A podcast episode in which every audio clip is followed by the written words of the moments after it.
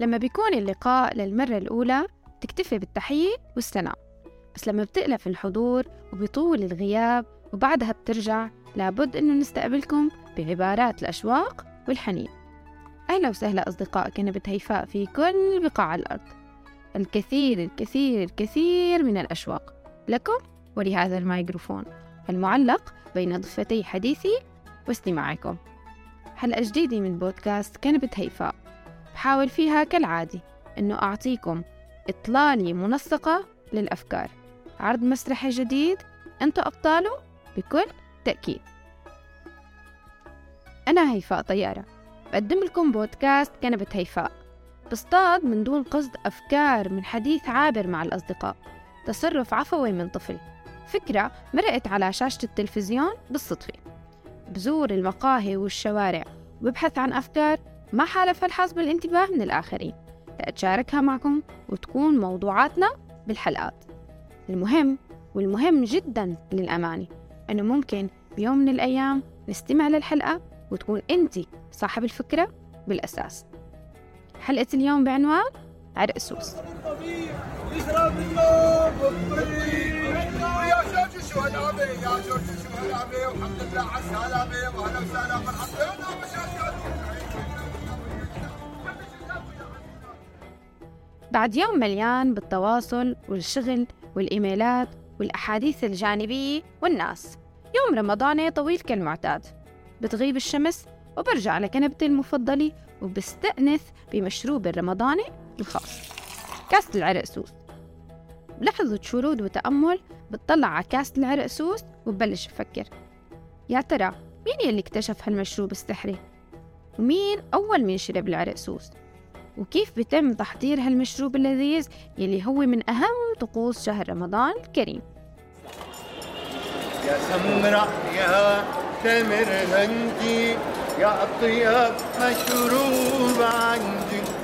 كل ما بلستين شوي بتقلي ما عندي المي مقطوعة بهاي الحلقة من بودكاست كنبة هيفاء رح أجاوب على كل هاي الأسئلة.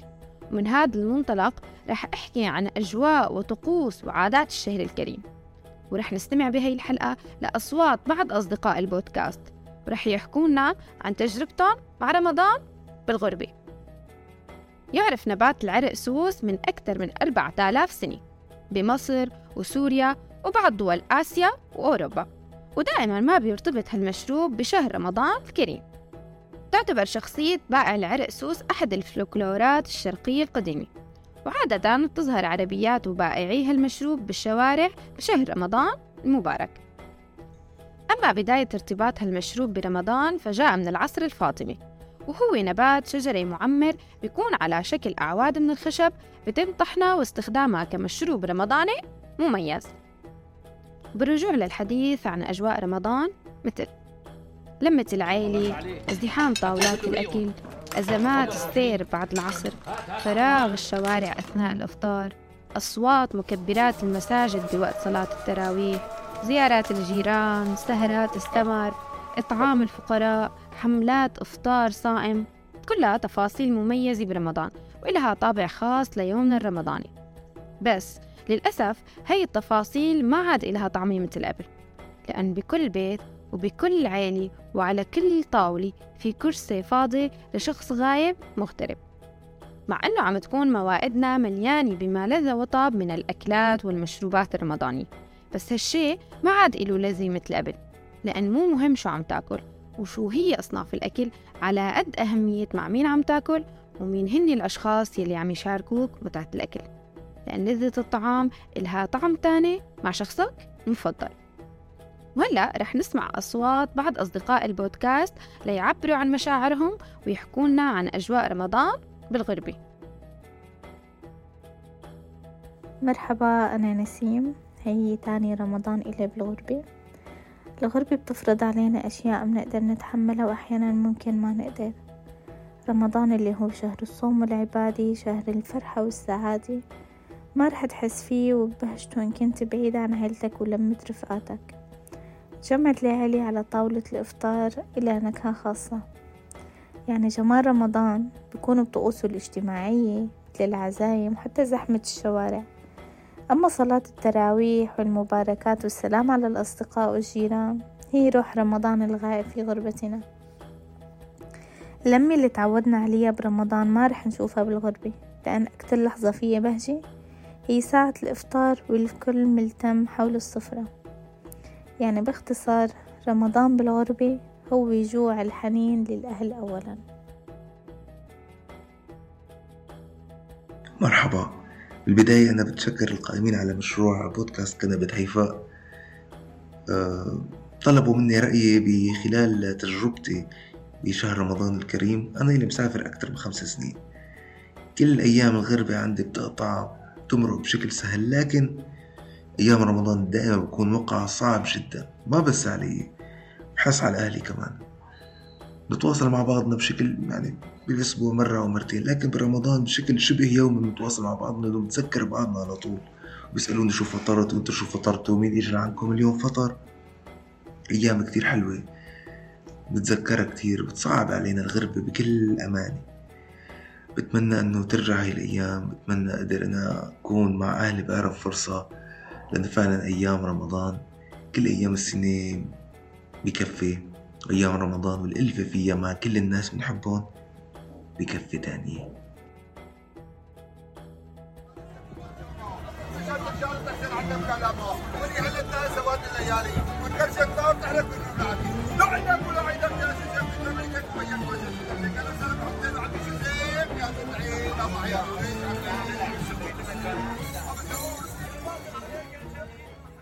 بعد ما سمعنا أصوات الأصدقاء بقول للأسف مو كل الناس بارعين باستخدام الكلمات بالتعبير عن عواطفهم ومشاعرهم بأسلوب منمق.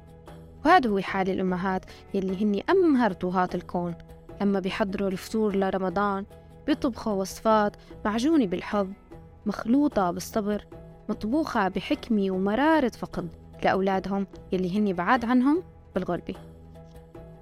وبالختام بقول طاولة الأكل برمضان هي عالم مصغر ورحلة عبر الزمان والمكان تتجدد كل يوم تتبدل بتبدل الأطباق والموائد وكل صحن أكل بتاكله هو شاهد حي لشغفك بإحدى أكثر ملذات الحياة ارتباطا به من الحبل السري للوجبة الأخيرة.